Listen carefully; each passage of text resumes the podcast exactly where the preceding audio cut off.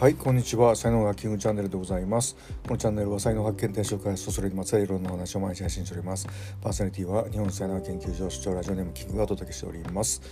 1月10日水曜日でございますはい、まあね、正月休み終わり、長い人で1月8日ぐらいまでね、休みだったみたいですけども日常生活がねまた動き出すというふうな感じで、皆様いかがお過ごしでしょうか。さて、今日のタイトルですけども、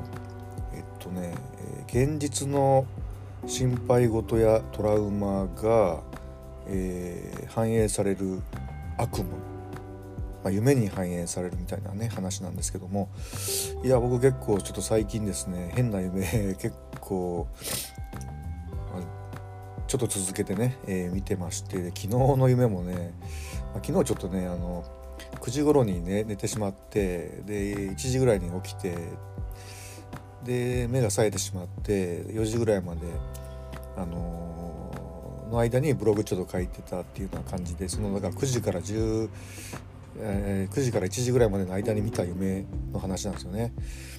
で僕昔中学校の教員やってまして、でちょうどなんかこう夢のシーンが中学校の教室で、テストやってるんですよねで大体1クラスって40人ぐらいなんですけども、なぜかそのクラスはなんていうんですかね、もう机が見えないぐらいぎゅうぎゅう詰めになっててですね、100人ぐらい詰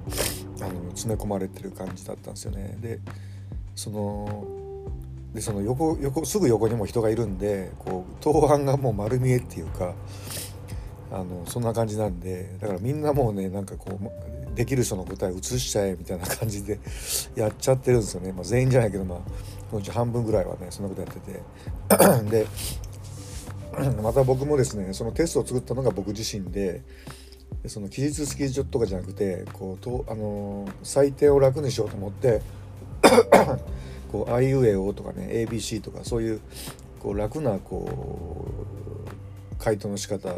ののテストを作ってしまったんですよね。でそれっていわゆる要は写しやすい、子どもたちにとっても写しやすいみたいなことで、みんなその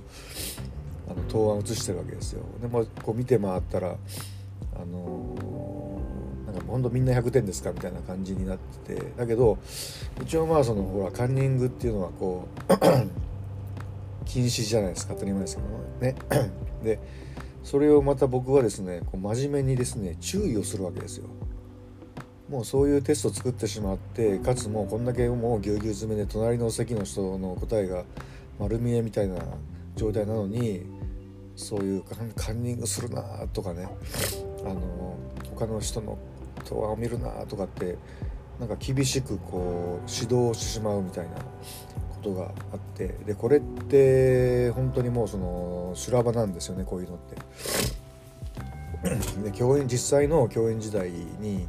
やっぱりこういうシーンっていうのは結構あって、でカンニングとかではないんですけども、カンニングとかもありましたけども、本当もうクラス全体がなんていうのその例えばもう本当担任の僕の言うことを聞かないみたいな、その制御不能みたいな感じになったことはやっぱり何回もっと言うわけでした何回かやっぱりあったりとかして、であとですね、